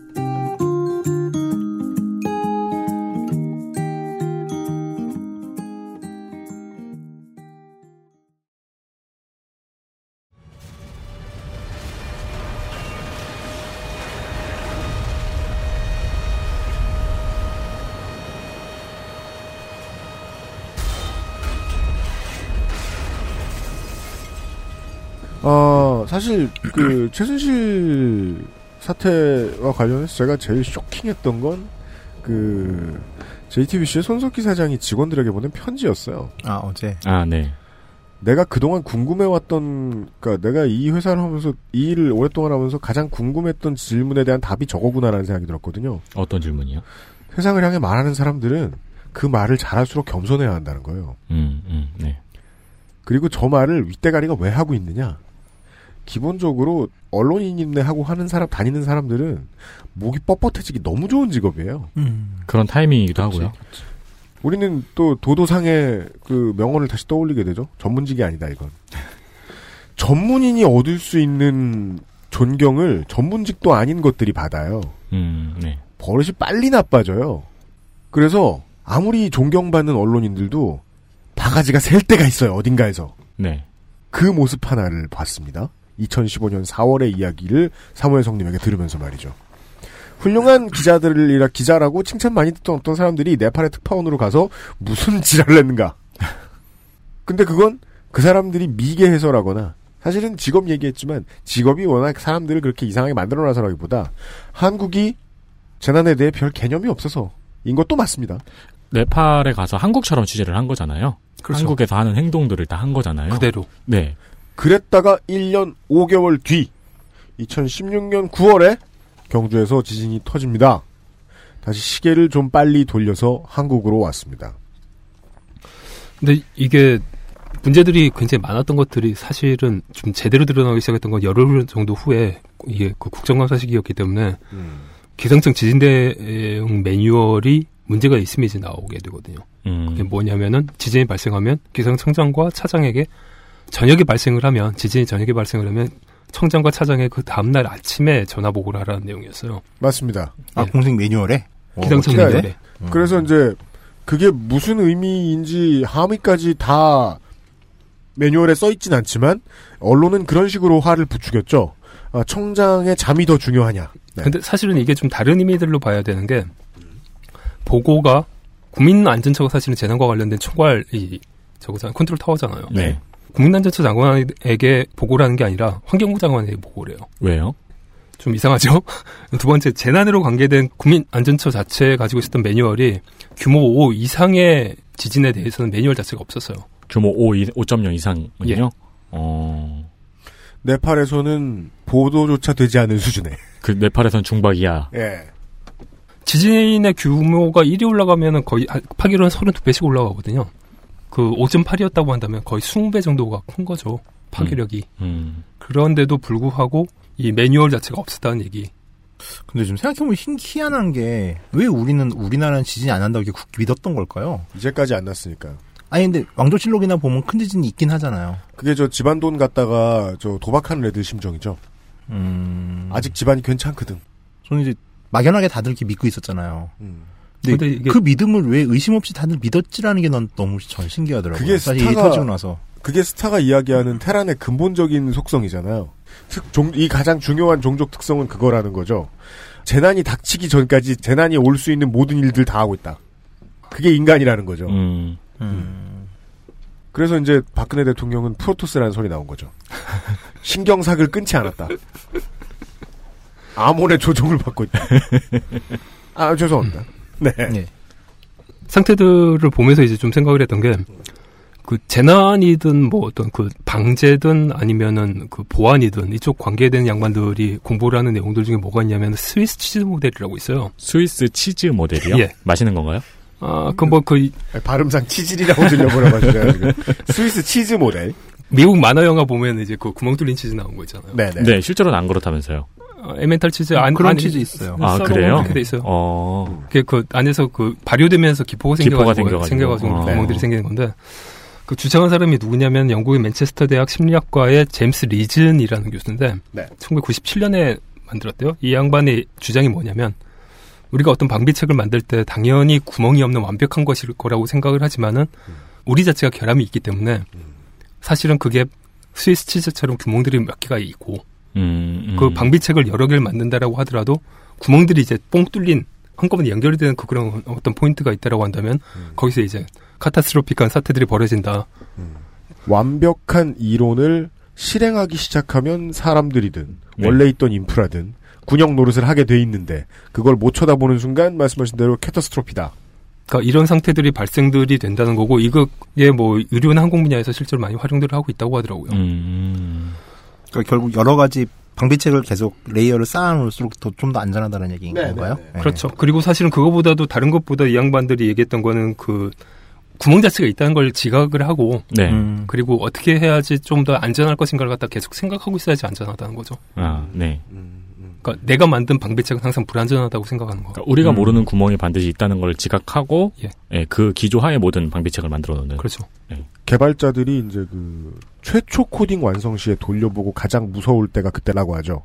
버그 없을 때. 아, 맞아요. 아, 심지어 버그까지 안 보여. 이러면서 그리고 그런 얘기 거죠. 들었어요. 그 자기가 코드를 봤는데 틀렸는데 음. 왜잘 되냐고. 왜냐하면 문제 없는 시스템을 만들어야 하는 책임자는 근본적으로 그 생각을 하긴 하게 돼 있는 것 같아요. 내가 만드는 건 완전할 리가 없다. 음, 맞습니다. 예. 네. 근데 이분들은 거꾸로 내가 만든 것은 완벽하다라고 생각을 한 거죠. 우리 국- 국민안전처 같은 경우에는 5.0 이상의 음. 지진은 안 날 테니까. 안 날 테니까. 근데, 바로 이제 5.8이 나온 거고. 매뉴얼도 있다 이거. 책을 쓸 때 사실 저 같은 경우에는 전혀 날지 않을 것이라고 생각을 해가지고 두 개를 뺐었어요. 전혀 일어나지 않을 사, 네, 사- 상황, 상황 자체가 벌어질 네. 수가 없다라고 했던 거가 아, 이 거의 모든 재난으로부터 살아남는 법을 책을 쓰실 때 예. 이거 안 나올 거다라고 생각하고 이런 상황은 절대로 벌어질 수가 없으니까는 쓸 필요가 없다 빼자라고 강력하게 주장을 했던 게 거의 모든 뭡니까? 거의 모든에 밖에 있는 재난들이요. 네. 음, 거의 모든 포함되지 않은 두 가지. 네. 그게 뭐였냐면은 세월호 같은 대형 선박에서 사고가 났을 때 음. 아. 왜냐면 뛰어내릴 수가 없어요. 뛰어내리면 바로 죽어요. 익사하거나 큰 바로 배에서는요? 예, 큰 배에서 뛰어내리면은 이- 바로 익사하거나 아니면은 바로 저체온증으로 바로 죽거든요. 네. 뭐 맞습니다. 중간에 어디 부딪혀가지고는 터져서 죽을 수도 있고. 음. 그러니까 산다고 볼 수가 없어요. 그래서 이 시스템에 따라가지고 그대로 이제 대피를 하지 않으면 안 되는데 음. 그러다 보니까 다른 나라 애들 같은 경우에는 출항하기 전에 승객들을 가지고 실제 대피 훈련들을 하거든요. 음. 그래서 몇 초 내에, 아니, 그러니까 몇 분 내에 대피를 하지 못했다. 그러면 그 배 못 나가요. 어, 원래가. 어. 그렇게 돼 있는데 이건 뭐 선원들이 없어져 버렸잖아요. 그런 일은 발생할 수가 없다라고 생각하시고 책을 쓰시던 당시에 넣지 않았던 사건이 3년 뒤에 터졌다. 그리고 또 하나는 이제 롤링스톱법이라고 해서 롤링스톡법이요. 예, 그, 그 저장을 이제 돌리는 방법. 사실은 그 음식 저장들을 어떻게 하는지를 정, 정의한 방법인데 이거는 미국 같이 좀 그 나라가 넓어서 네. 재난들이 발생되고 나서 그 구조대가 도착하기까지 약 시간들이 한 72시간 정도 걸리는 그런 국가들에서만 사실은 쓰는 거였거든요. 아, 영화 토네이도 같이 이렇게 막 허허벌판에 집 한 채 있고 막 이런데요. 그렇죠. 그런 데서만 사실은 이제 필요한 그런 재난 대비법들이라고 생각을 해가지고는 안 썼어요. 왜냐하면 우리나라 같은 경우는 재난이 발생되면 당연히 뭐 그 재해대책본부에서 담요 나눠주고 컵라면 나눠주고 뜨거운 물 나눠주고 롤링스톡법이 거대한 구호 박스 같은 건가요? 아니 음식들을 저장하는 방법인데 음식을 저장하는 사실 방법? 그 어떤 네. 좀 문화적인 부분들도 있고 그래서 설명해 주세요. 그건 좀 이따 설명을 할게요. 네. 그런 것들 같은 경우에는 굳이 이제 들어갈 필요들이 없을 거라고 생각을 했어. 왜냐면 우리나라 같은 경우에는 어디서 재난을 당해도 가는데 72시간 이상 걸리는 지역은 아. 없으니까요. 그렇죠. 근데 이게 저 같은 이제 그 정말 말 그대로 이제 nobody가 책을 쓸 때는 그럴 리 없다라고 뺀 거하고 국가의 안- 재난 자체를 갖다 책임지고 있는 사람들이 그럴 리가 없어라고 하고 빼는 거하고는 사실 좀 다른 얘기잖아요. 그렇죠. 경주 지진 나고 나서 사실은 사람들이 이걸 보고 SNS에서 열심히 또 했던 얘기들 중에 하나가 미국의 질병통제센터 같은 경우에는 좀비 매뉴얼도 있는데 네. 좀비 바이러스에 대한 매뉴얼도 있는데 음. 왜 너네들은 이걸 준비를 하지 않았냐 뭐 이런 얘기들을 하더라고요. 근데 사실은 이게 조금 다른 맥락이었던 게 CDC에서 미국 질병통제센터인 CDC에서 이 좀비 바이러스 매뉴얼을 갖다가 퍼뜨렸던 이유는 사실은 그 스위스 치즈 이론과 똑같은 맥락이었어요. 뭐냐면은 사람들이 일반적으로 대비를 하고 있다라고 한다면은 재난들이 벌어졌을 때 그 조금 더 이제 많은 사람들이 살 수 있을 것이다라는 전제하에 재난들이 벌어졌을 때 필수적인 어떤 장비들을 갖다 저장하는 법들을 갖다 가르치는 거였거든요. 그러니까 재난 대비라는 거대한 장르의 기본적인 준비 운동. 그렇죠. 으로서의 의도다. 그렇다면 저도 그냥 맥락이 일관된 거라고 보이는 게 재난 대비 매뉴얼을 만드는 일에 있어서 가장 중요한 인간의 능력은 상상력일 것 같거든요. 그렇다면 좀비 아니라 뭐는 대비 왜 안 해야 되겠습니까? 저는 또 그렇게 이해를 했네요. 이 좀비 대비 매뉴얼 같은 경우에는 좀비 대비 매뉴얼이라는 장치 안에 어, 실제 재난 대비에서 사용할 수 있는 다양한 방법들을 알려주었다는 거잖아요. 그 얘기예요, 그 얘기. 네, 좀비 음. 매뉴얼은 사실 마케팅 수단이었고. 사실 나는 좀비만 대비하게 된 줄 알았는데 모든 걸 다 대비할 수 있게 됐네. 좀비를 이런- 대비하려고 했던 거에서 모든 게 다 되네? 하긴 뭐 어떤 국가 재난 매뉴얼이 아무리 완벽해도 무당이 나와가지고 국가를 지배할 거란 그런 재난을 대비하지 못했겠죠. 컨트롤 타워 자체가 리스크라고 생각을 할 수가 없죠. 컨트롤 네. 타워가 아몬일 경우. 그러니까. 예. 재난이 컨트롤 타워. 예. 혼종. 예. 어렵다. 상상력이다. 중요한 건. 이 안전문화 자체를 갖다가 이제 어떻게 하면은 좀 더 더 말 그대로 그 박아 넣게 만들 것인가를 갖다가 가지고 생각들을 했던 거예요. CDC 음, 같은 경우 그래서 음. 그 이런 거에 참여를 하는 사람들 같은 경우에는 그 좀비 테스크 포스에 참여를 한다라고 해가지고 티셔츠를 나눠줬어요. 아. 그러니까 이제 깃들이나 젊은 애들 같은 경우, 어린 애들 같은 경우 특히나 이 텔레비전 좀비물들에 환호하는 분들이 이렇게 따라가게 되니까 안전 태세들을 사실은 집안 내부에서 이제 갖춰지게 되는 거죠. 이건 너무 아득히 먼 얘기네요. 그러니까 우리는 방금 전에 우리나라의 재난 대비 매뉴얼이 굉장히 부실하다는 이야기를 하고 있었잖아요. 근데 지금 이 얘기는 다른 나라는 재난 대비 매뉴얼을 사람들한테 어떻게 전파할지를 고민하고 있다는 이야기를 하고 있는 거잖아요. 중간에 몇 단계가 빠져 있네요, 이 사이에는. 아니, 근데 저는, 근데 이게 또 사람들이 일하는 게, 한쪽은 매우 발전해 있고, 한쪽은 엄청 동떨어져 있을 수 있기 때문에, 금방 해결될 수도 있는 문제일지도 모른다고 생각해요. 음, 네. 예. 한국이 원래 그, 기깔나는 캠페인에 약하잖아요. 네. 캠페인 멋있게 만들기. 그렇다고 해서 필요성을 못 느끼느냐, 컨텐츠 만드는 사람들이. 그건 아니라고 생각해요. 위기 탈출 넘버원 열심히 만들잖아요. 음, 근데 그게 좀 많이 나갔죠. 위기탈출 넘버원 같은 경우에는 벌어지기 정말 어려운 것들만 얘기를 하다 보니까 도대체 뭐냐. 뭐 이런 반응들이 거꾸로 나오게 되죠. 그러니까 그래서 잘 만들어야 된다는 건데. 이게 어쩌다 이렇게 되냐를 보면 사실은 그 국가 조직 같은 경우에는 정부 예산이랑 그 조직의 예산이랑 인원들이 어떻게 되는 걸 보면은 좀 왜 이렇게 돼 있는지가 좀 나오거든요. 아, 예. 국민안전처 같은 경우 2016년 기준 예산이 3조 2,114억이거든요. 3조 2,114억. 예. 그리고 정부 예산이 386조 7천억이니까 약 한 0.8% 정도가 국민안전처의 포션입니다. 음. 작진 않은 조직이죠. 그런데 대한민국 정부 예산은 2015년 대비 11.3조, 약 3% 정도가 증가를 했는데 국민안전처 예산은 2,252억이 줄었어요. 예산은 증가했는데 국민안전처 예산은 줄어들었다고요. 예. 그것도 2015년에 2015년 대비 2016년 예산이요. 그러니까 2015년에 메르스가 있었잖아요. 네. 메르스가 있었는데도 불구하고 줄어든 거예요. 그러니까 14년 세월호 겪고 15년 메르스 겪은 다음에 지금 돈을 2천억을 7, 8% 정도를 예산을 줄여버렸다. 예. 음. 사실은 그 기존의 예산 자체가 충분했냐 하면 그것도 또 아니에요. 그러니까 특히 이제 소방관자, 예, 소방 관련 예산들이 굉장히 좀 부족한 상태인데 소방관들의 개인 안전 장비들은 물론이고 소방차들까지 굉장히 낡아 있는 상태거든요. 네, 그 얘기는 많이들 예. 알려졌고 많은 사람들이 안타까워하고 장갑 있죠. 같은. 예. 근데 네. 그거는 아예 개선 예산 자체가 없고요. 네. 네. 뭐 소방사업 얘기도 좀 곧 듣긴 듣게 될 것 같고요. 하나를 또 배웠습니다. 음, 상상력이 있어야 재난을 대비할 수 있긴 있구나. 음. 예. 그럼 정, 정말 그 좀비 테스크포스 보면서 저도 감탄했거든요. 보면서 이제 1단계는 정말 좀비가 있나 이거 하고 네. 그다음에 2단계는 저 전문가들을 계속 저 전문가로 두는데 네. 돈을 쓰는구나 나라가. 음. 그 저는 철밥통을 너무 좋아해요. 네. 철밥통이 되면요. 열 중에 일곱, 여덟 명 정도는 일을 열심히 안 한다 치죠. 네. 나머지 두 명들은 엄청난 능력들을 발휘해요. 제 믿음은 그래요. 그런 전문가들이 꽤 있나 보다라는 생각이 들었거든요. 시간 남아가지고 야 그럼 우리가 하는 일이 어떻게 해야 돼 멋있어 보일까 이렇게 생각을 막 몇 년 동안 하다가 만든 프로젝트일 것 같다는 생각이 막 드는 거예요. 그러니까 그거랑 대비가 되는 거예요. 우리가 뭐 안전 매뉴얼이라고 하면은 우리 머릿속에 있는 거는 책장 한 구석에 먼지 쌓여 있는 되게 재미없는. 네, 되게 재미없고 무슨 말인지 모르겠고. 그리고 막 네. 누가 그렸는지 모르겠는데 엄청 재미없게 그린 만화들. 아니면 그지 같은 옛날 만화들 막 무슨 뭐 여자의 머리카락을 쓸어주면 화가 가라앉는다. 뭐 이런 그러니까 진짜 처맞을 그런 그런 내용들이나 쓴 그런 네. 거 만들었고 만들었다 하고 있는 와중에 다른 나라에서는 계속 고민을 하고 있는다는 거 아니에요. 미국 연방 안전 재난 대비처에서 페마 같은 경우에는 그 기준들이 어디까지 가 있냐면 재난 당했을 때 사람들이 피난처들이 일상생활을 영위할 수 있어야 된다라고 정의를 해요. 아, 네. 그러니까 기본적으로 프라이버시들이 존중돼야 되고 음. 그리고 애들 자체가 놀 수 있는 공간들이 있어야 되고 맞습니다. 그리고 뭐 노약자들 뭐 환자들 같은 경우 당연히 의료 지원들을 바로 받을 수 있어야 되고 네. 그러니까 이게 피난 시설이라고 해가지고는 저기 세월호 당시에 그 부모들 부모님들과 그이 운동장, 아니, 강당. 강당에다 그냥 처박아 놨었잖아요. 네. 그게 아니라 이제 펜스들은 최소한 쳐줘야 된다는 거죠. 그 안에도. 네. 되게 많은 발전 가능성이 있는 장르였네요. 그러네요. 끊임없이 그러네. 고민을 해야 되는 장르였네요. 어, 우리는 지금 그 사무엘 성님의 개인 경험. 왜냐하면 2015년에 네팔에 계셨기 때문에 네. 거기 거의 이제 거주하고 거기 거주하고 계셨기 때문에 개인 경험에서 출발을 했습니다. 한국인들이 꽤나 무지하구나. 무지한 한국에 일들이 생겨나고 있구나. 네. 예. 그것을 대처하는 한국의 모습을 에, 광고를 듣고 얘기를 좀 더 해보겠습니다. XSFM입니다.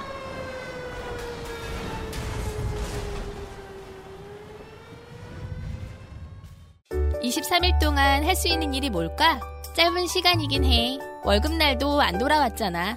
근데 난 23일 동안 두피가 좋아졌어. 미용실에서 뭐 쓰냐고 자꾸 묻는다? 정말로 전부 자연 유래 성분. Big Green two three 약산성 트리트먼트. 난 그동안 다른 광고에 속고 살았나봐. Big Green sulfate free. 언제까지나 마지막 선택. 아로니아 진.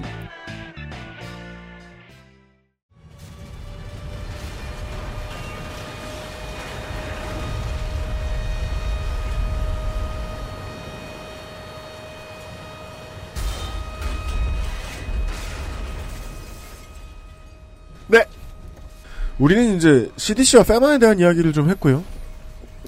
어, 부러워했고요. 네. 국민안전처 이야기를 좀 해볼 시간인 것 같습니다.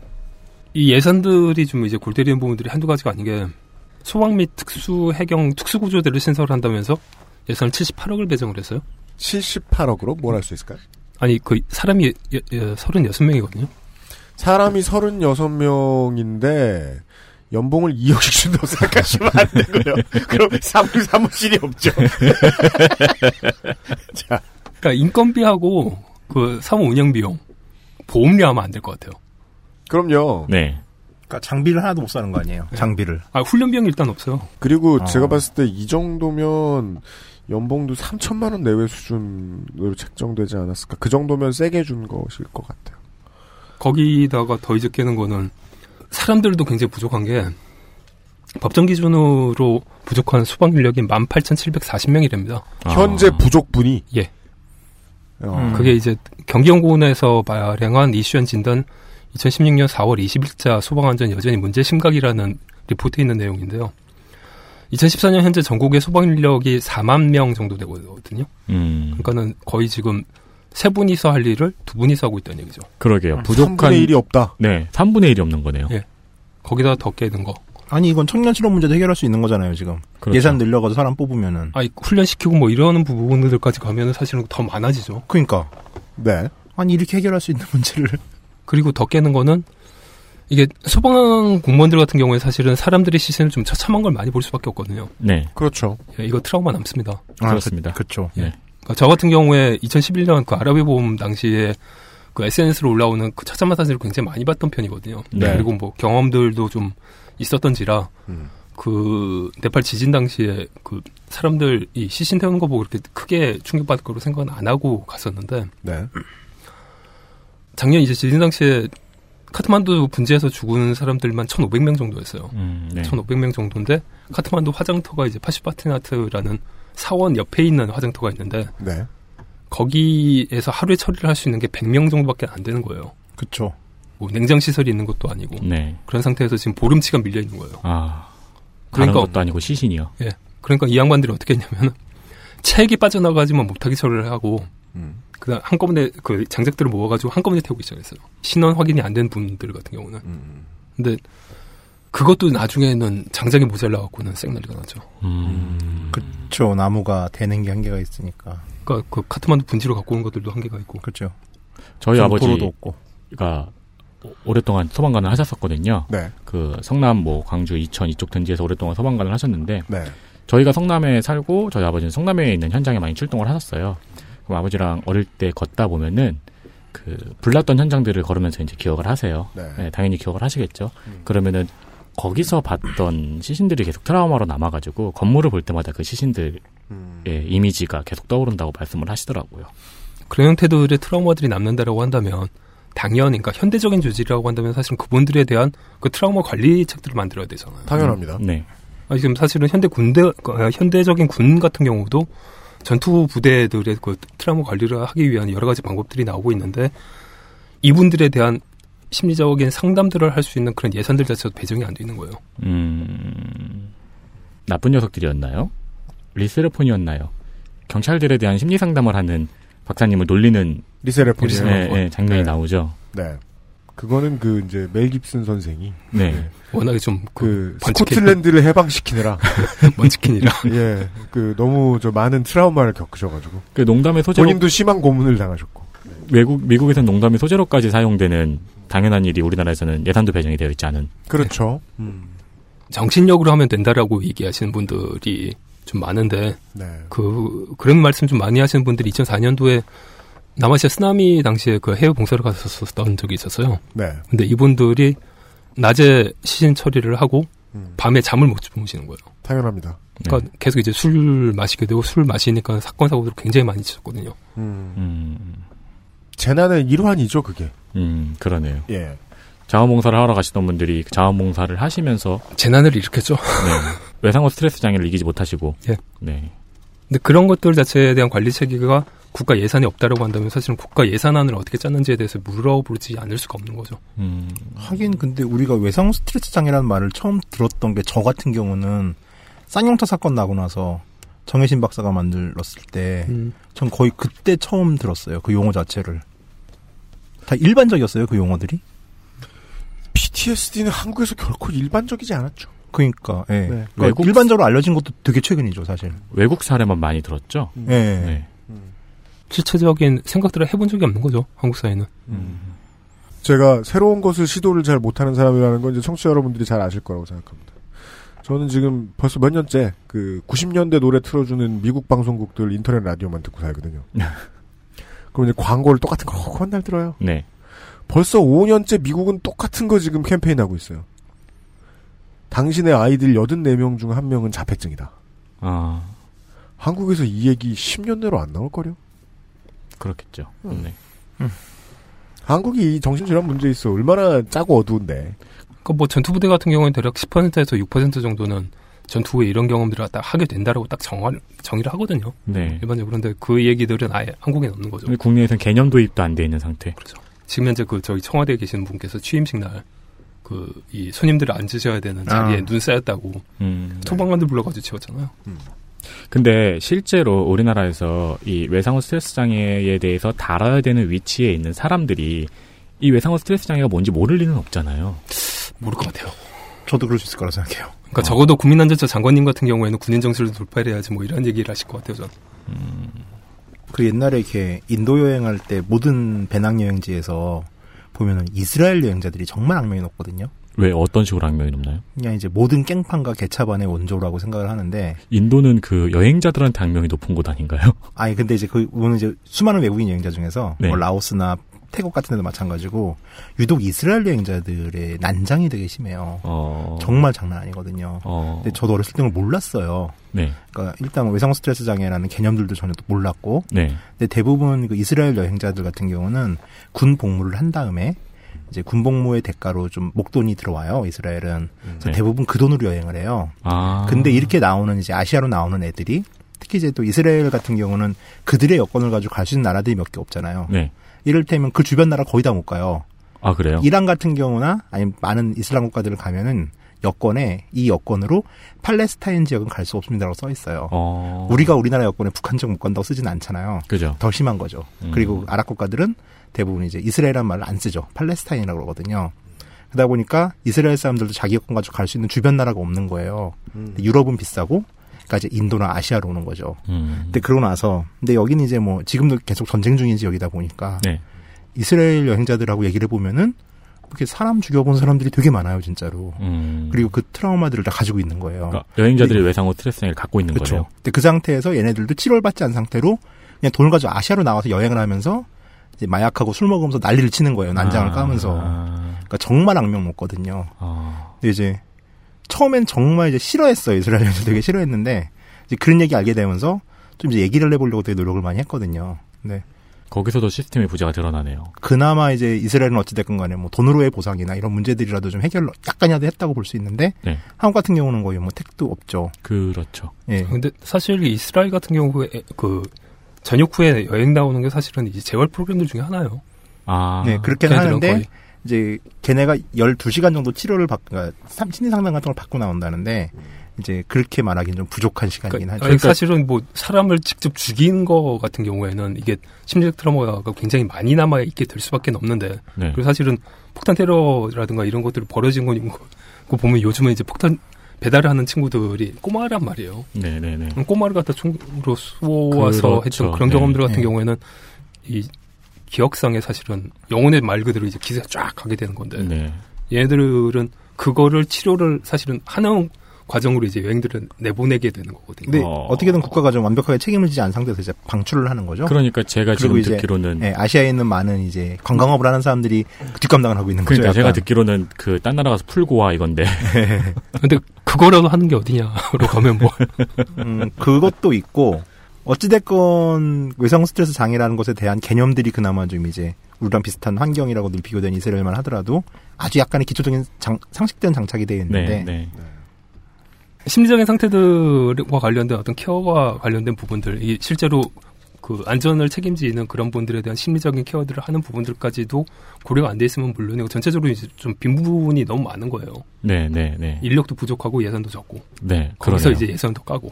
음. 그러면은 정상적으로 그런 조직이 움직일 거라고 생각을 하면 그건 좀 무망한 얘기가 될 수밖에 없죠. 그렇죠. 음, 네. 네.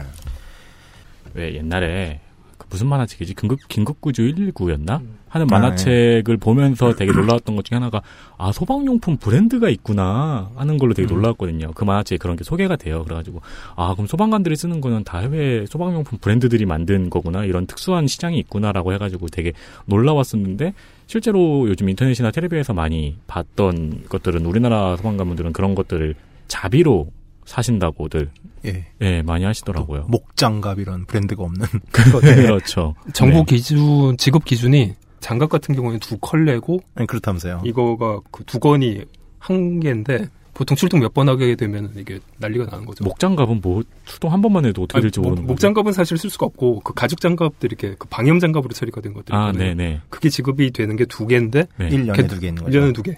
근데 그것도 사실은 제대로 지급이 안 되고 있어요. 아. 그러니까 지금 뭐 거의 제가 기억하기로는 36% 정도 모자라는 상태. 음, 그래서 소방관분들이 직접 해외 직구를 통해서 구- 구매, 자비로 구매하신다고 네. 하더라고요.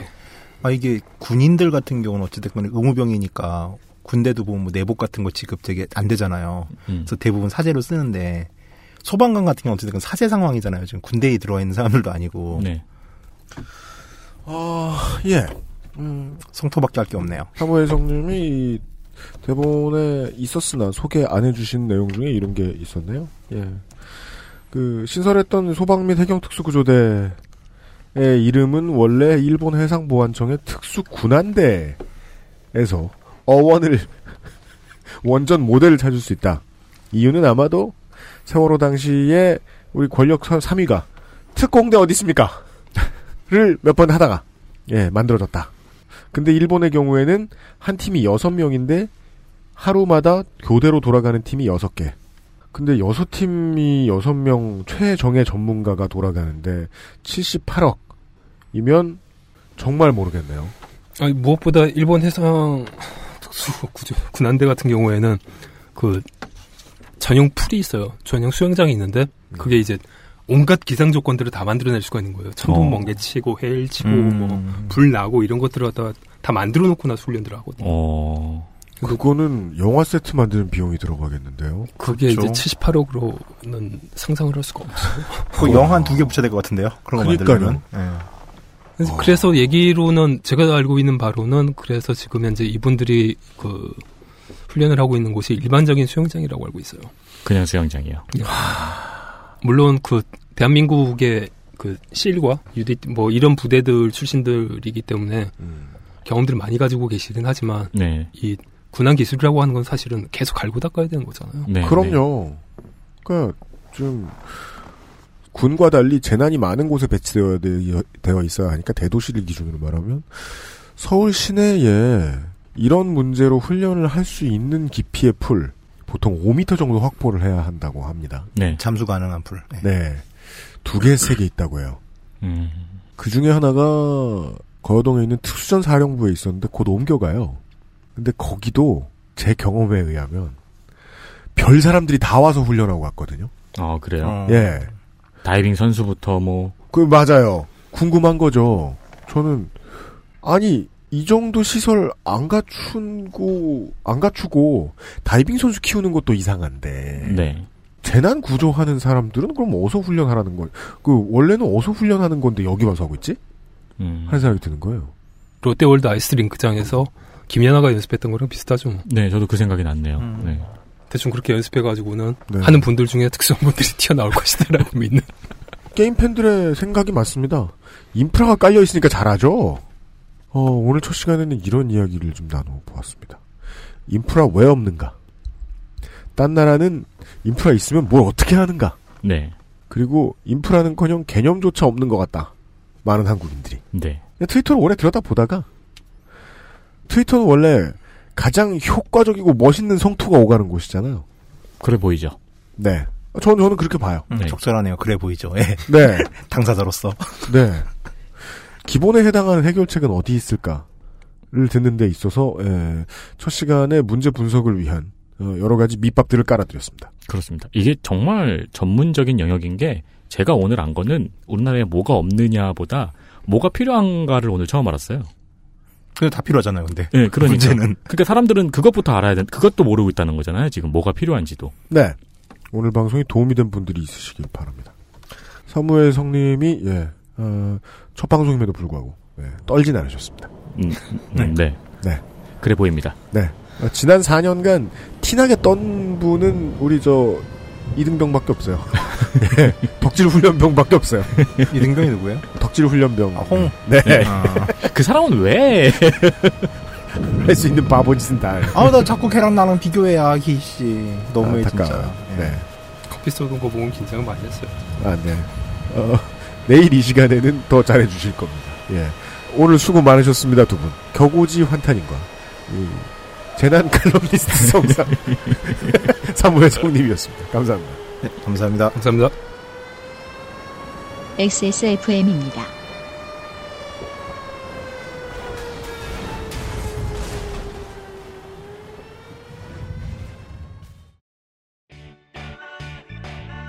언제까지나 마지막 선택.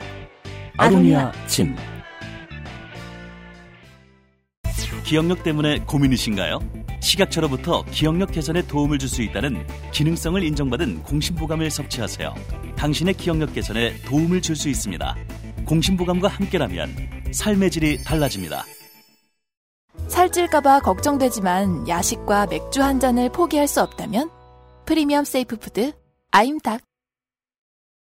많은 분들이 전국이 혼란스러울 때 뭔가 변화를 꾀할 수 있는 게 있지 않겠느냐. 예를 들면 에, 아카기 토모히로가 바랬던 전쟁처럼 음, 네. 뭔가 좋은 일이 있을 수 있지 않겠느냐. 저는 진지하게 전쟁 날까봐 걱정이 좀 되더라고요. 이러면서 이제 어, 이화여대 학생들을 뭐 어, 김책 공업대로 보내보자. 왜요? 남북 통일시키게. 아니면 특공대로 예 어, 주호민 화백을 평양에 떨궈보자. 아 맞아 그 얘기 하려 그랬는데 까먹었었네.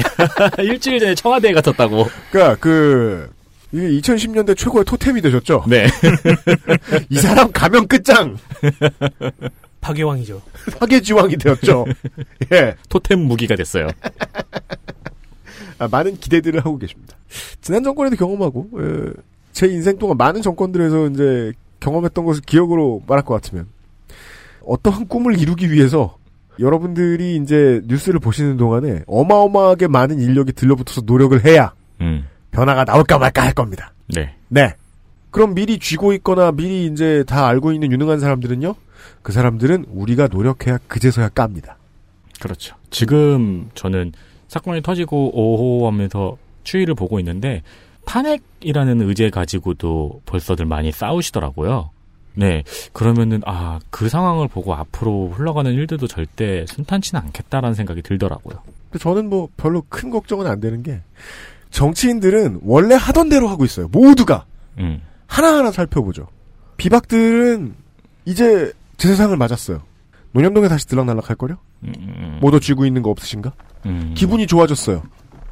유승민이나 남경필은 우리가 알고 있던 그 보수 정치인의 모습을 그대로 보여주고 있어요. 네. 그 전에 침묵하다가 이제서야 저, 저 사람 나쁜 사람이다라고 지목해서 말할 수 있는 용기를 그제서야 갖추게 됐죠. 네. 기대할 거 별로 없는 사람들이라는 걸 보여줬습니다. 이정현 대표요? 분위기 파악 잘못했죠. 언제나 안 그랬나요? 그러니까 이정현 대표 볼 때마다 저는 이제 우리 주변에 말이에요. 나한테 친하게 굴어요. 근데 친해지고 싶지 않은 사람 있죠. 음, 네. 그런 사람도 오, 오랫동안 알고 지내게 된다? 그런 사람이 떠올라요. 아니 성가병이 아무리 싫다고 해도 네 얘기 아니야, 성가봐. 너 아니야, 너 아니야. 그, 그냥 원래 하던 대로죠. 네. 그런 사람들은요. 나를 그니까 나를 좋아해 그 사람이. 그내 실드를 쳐줘. 네. 그럴수록 내가 망하죠. 하던 대로 하고 있습니다. 자신이 최순실을 위해 밥을 굶었다는 사실을 드러내면서 말이죠. 음, 네. 우리 야당의 대표요? 탄핵하자고 할 겁니다. 삼보 1배를 해가면 또 할 수도 있습니다. 음. 아, 추 대표. 예, 갑자기 멀리 가셨던 막 그, 우리 실질적 보스, 조순영 씨를 불러다가, 예. 오빠 이거 어떻게 했더라? 이러면서, 일단 물을 안 먹었어. 복귀, 복귀할 수도 있죠. 우리의 예, 안철수 전 대표는, 공동대표는, 또 그냥 팔딱팔딱 잘 낚이고 계시죠. 어저께 예. JP랑 식사하셨다고. 예. 만찬. 정치인들은 그대로 갑니다. 그 대표 정치인들은 말이죠. 네. 예. 그리고 제가 얘기했잖아요. 이화여대가 한 일이고, 진보 언론들이 한 일이고, 네. 야당의 새로운 정치인들이 좀 해낸 일이에요, 이건. 많은 이들의 노력이 있었기에 여기까지 왔고요. 아, 주호민 작가 한 명 보낸다고 해서. 만약에, 만약에 주호민 작가를 뭐, 그, 청와대로 보냈어. 네. 또 보냈어. 탄핵이 돼. 그럼 그건 주호민 작가가 잘한 건 아닙니다. 그건 알려드리죠. 예. 많은 사람들이 땀을 흘린 결과입니다. 저희들은 언제나 이 다른 데에 숟가락을 얹죠, 이럴 때. 예. DIY 서바이벌 가이드북 본격적인 시작을 내일 알리도록 하겠습니다. 그렇습니다. 그리고 이제 끝나기 전에 그 말씀 드려야죠. 우리 저 공개 방송. 음, 네. 네. 어, 요파 씨 공개 방송이라고 하지 마십시오. 뭐예요? 안승준 팬들이에요? 내 이럴 줄 알았어. 안승준 처음 불러올 때부터. 다 그놈 팬이요. 말고요. 근데 팬 많아요, 진짜. 알아요. 최근 여성들은 다 안승준 씨 팬이던데요? 네. 아 근데 원래부터 그랬어요. 음. 원래부터 보드카레인과 안승준은 예. 인산이네. 그, 그 알실 공개 방송이고요. 네, 그렇습니다. 네. 어, 그알싫 공개 방송입니다. 네. 어, 손신주 박사와 환윤 스님과 함께 할 거고요. 손신준, 아, 손신준. 네. 아주 그 어, 힐링의 도 같은 분들이죠. 힐링 앞에 키읔이 묵음 처리된 거죠? 네, 그렇습니다. 아, 힐링? killing. 아, killing. 아, 예. 아니죠. damage dealer죠. 네. 그리하여 여러분들은 어, 힐링 받으러 왔다가 탱커가 되시는 거예요. 집중포화 당해서. 예. 어, 티켓팅은 토요일 오전 11시부터 시작됩니다. 이번 주 말입니다. 네. 예, 액세스몰을 참고를 해 주시길 바랍니다. 어, 198회 주말 순서에 다시 뵙도록 하겠습니다. 야, UMC와 윤세민과 김상조였습니다. 내일 이 시간에 그대로 뵙죠. 안녕히 계십시오. 안녕히 계십시오.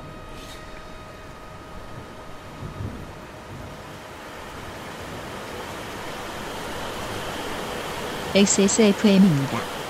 I D W K